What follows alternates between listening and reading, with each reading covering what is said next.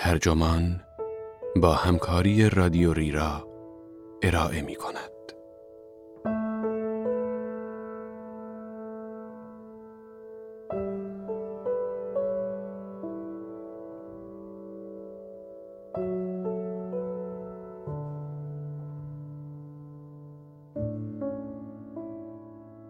آیا درست است چیزی که خودمان دوست نداریم را به دیگران ببخشیم؟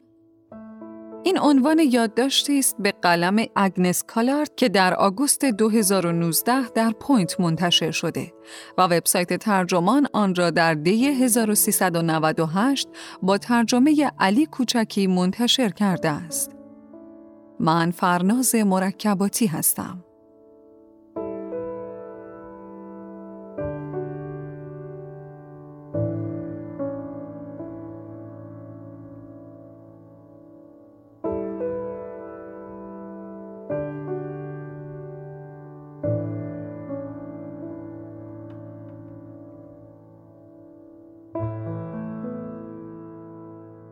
حتما شده است که کسی برایتان هدیه‌ای بیاورد ولی با سلیقه‌تان جور نباشد. نخواهید آن را استفاده کنید یا حتی دوست نداشته باشید توی خانه‌تان بماند.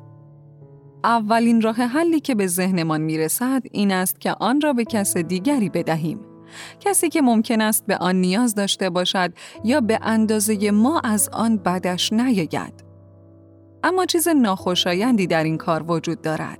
چیزی زشت یا شاید غیر اخلاقی که باعث می شود در این کار تردید کنیم. چرا؟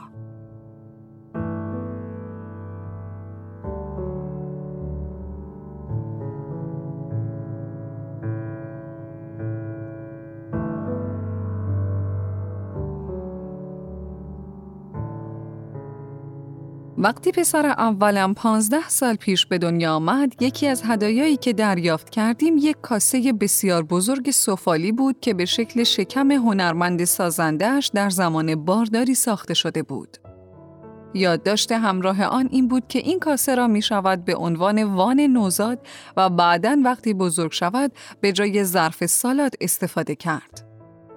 سطح بیرونی ظرف با رنگپاشی‌های خاکی رنگ نقاشی شده بود و داخل ظرف بافت‌هایی داشت که قاعدتاً از شکل بدن سازنده بر آن نقش بسته بود.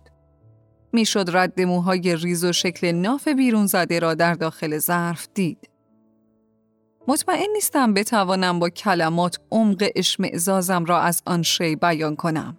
نوزادم را داخل چیزی بگذارم که به شکل شکم کس دیگری است و بعدها از داخل همان ظرف سالاد بخورم؟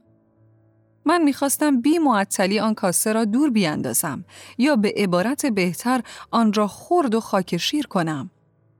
شوهر آن زمان من بن می‌خواست آن را در راهروی بیرون آپارتمانمان بگذارد و رویش یادداشتی بگذارد که هر که می‌خواهد بردارد.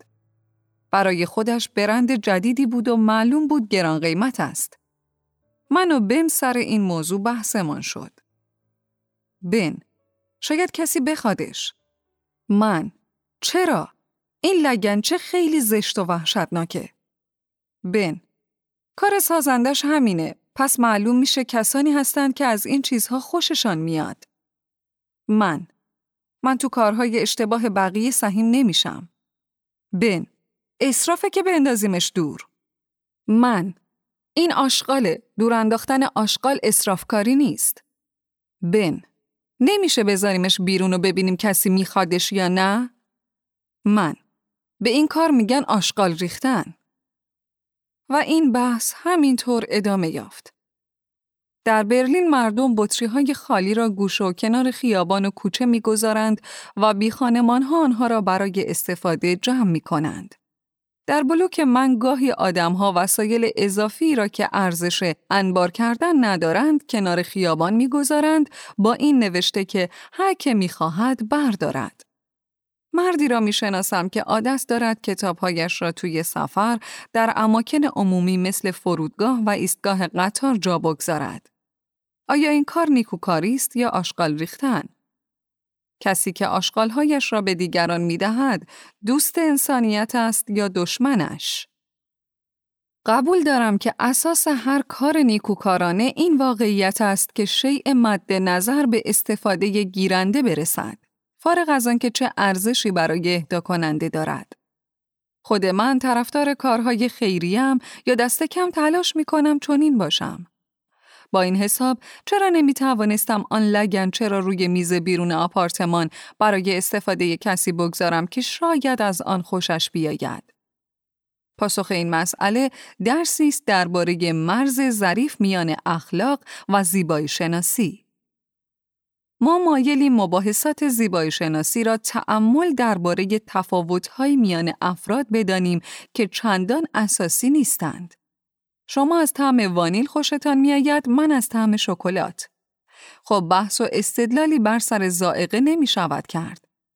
اما شاید چنین دیدگاهی منجر به نوعی خیال‌اندیشی شود که جلوی استدلال آوری را بگیرد.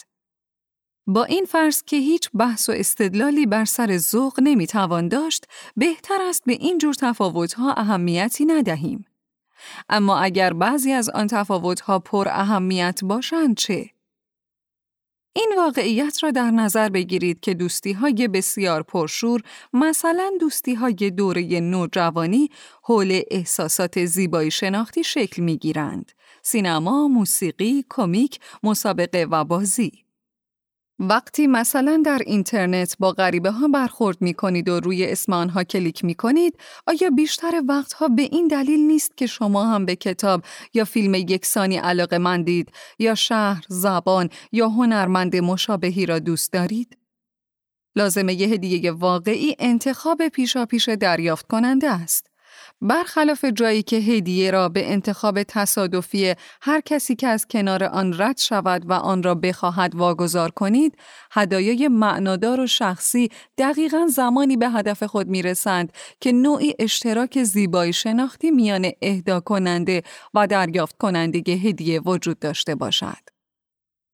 در یونان باستان واژه کالون جذابیت زیبایی شناختی و ارزش اخلاقی را در مفهومی واحد ادغام کرده بود.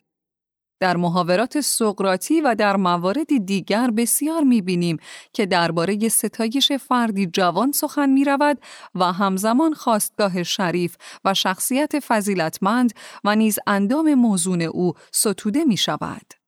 سقراط یادآور می شود که اختلاف نظرهایی که به خشم و خصومت میان افراد منجر می شود، به طور خاص آن اختلافاتی است که موضوع آنها عدالت و بی‌عدالتی، زیبایی و زشتی و خیر و شر است.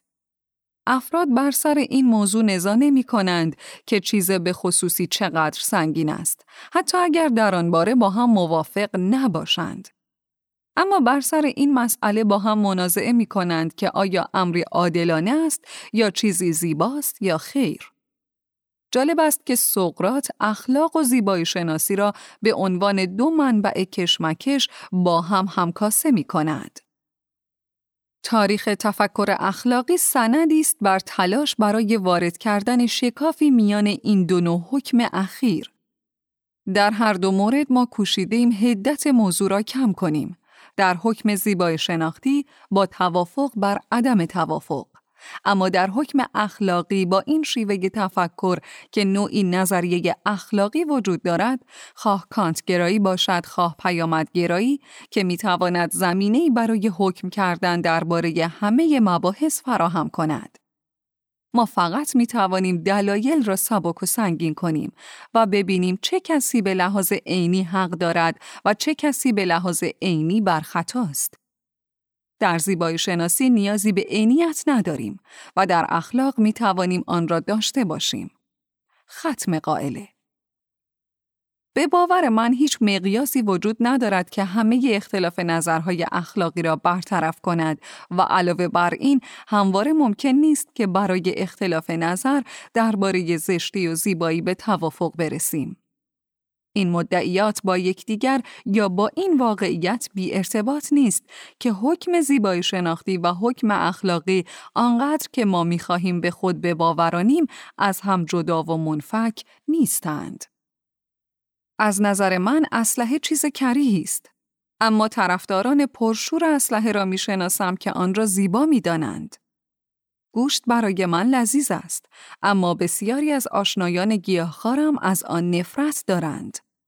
اینکه آیا اخلاق زیبایی شناسی را پیش میبرد یا به عکس، وقتی آنها در هم بیامیزند، این انتظار هست که لگام گسیختگی شهودات اخلاقی فرد ناشی از این واقعیت باشد که آنها واکنش‌های زیبایی شناختی غریزی نیز هستند.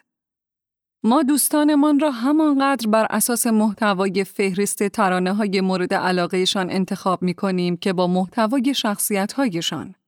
شاید به این دلیل که ما محتوای فهرست موسیقی‌های مورد علاقه آنان را یک بخش نچندان ناچیز از محتوای شخصیتشان در نظر می‌گیریم. البته از نظر من احمقانه است از کسی متنفر باشم که آن لگنچه مسخره را به من هدیه داد. همانطور که برای شما هم احمقانه خواهد بود که از آدم‌های شیک پوش ریشو متنفر باشید یا از بزن بهادرهای بی فرهنگ یا از تاجرهای اتو کشیده یا از هیپی‌های چرک و چیل یا هر جور آدمی که ذائقه شما را تلخ می‌کند.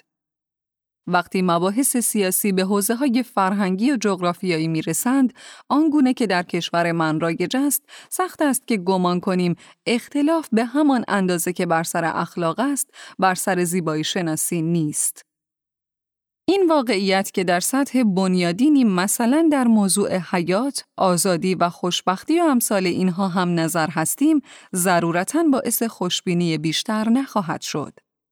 وقتی مسئله در حوزه زیبایی شناسی باشد که در آن جهتگیری افراد از یکدیگر جداست، نمیتوان امید چندانی به اقناع عقلانی بست. ما آمریکایی‌ها از جهت ذوقی به ملتی از همگسیخته تبدیل شده ایم. انفکاک زیبایی شناختی میان دو انسان امر کم اهمیتی نیست. این جدایی راه را بر ارتباطات اخلاقی آنان نیز میبندد. زیبایی مادرانه‌ای که در آن لگنچه شکمی لحاظ شده بود، با تصویر من از مادری فرق داشت. تصویری که مستلزم شیر دادن، تعویض پوشک و لباس نوزاد و خوابیدن در کنار هم نیست. اگر من آن لگنچه را در راهروی ورودی خانه‌ام می‌گذاشتم، این کار را با امید به یک نسبت اخلاقی، یعنی نیکوکاری با کسی انجام می‌دادم، تنها بر این اساس که فقط یک شکاف زیبایی شناختی بنیادین ما را از هم جدا می‌کند. نوع شخصیت کسی که آن لگنچه را انتخاب می‌کرد با شخصیتی که من دارم متفاوت است. با این حال شک ندارم که اگر او را ملاقات می‌کردم، زمینه مشترکی میان او و خودم می‌یافتم. اما چیزی که نمی‌تواند زمینه اشتراک ما باشد، این واقعیت است که زباله من گنجینه اوست، یا دست کم مسئله از دید من این گونه بود. بن نگاه مصالحه آمیزتری به امور داشت. برای من مسلم بود که وجود شکاف‌های زیبایی شناختی آنقدر عمیق است که به بی‌حرمتی اخلاقی می‌رسد، در حالی که بدترکیبی آن لگنچه به چشم بن نمی‌آمد. او از من می‌خواست یک قدم به عقب بردارم. مسلم است که من نخواهم در جهانی برآمده از ذوق زیبایی شناختی یک دست زندگی کنم. تکثیر دیدگاه‌های زیبایی شناختی محصول تنوع اصیل میان انسان هاست و این واقعیت که آنها آزادند برای خود حکم کنند که چه چیزی جذبشان کند. این باید مایه احترام باشد، نه مستحق تخفیف و تحقیر. اما مرز ظریفی وجود دارد میان احترام به حق دیگران برای داشتن ذوقی ناموزون و انتخاب برای مشارکت در آن. بن از منظری کلی به آن مشارکت مینگریست، به عنوان ترویج خدایینی، کمک به دیگران که از هر آنچه میلشان میکشد لذت ببرند. اما من از آغاز آن را مبنایی میدیدم برای ترویج بد بودن. مسئله مورد نظر در اینجا آن مقامی است که در آن خود عادت افراد به همارایی و توافق چیزی باشد که آنان بتوانند درباره‌اش به توافق برسند. آیا راهی برای فیصله دادن به آن اختلاف نظر میان بن و من وجود داشت؟ یا اینکه آن اختلاف تفاوتی بود در ذوق و سلیقه؟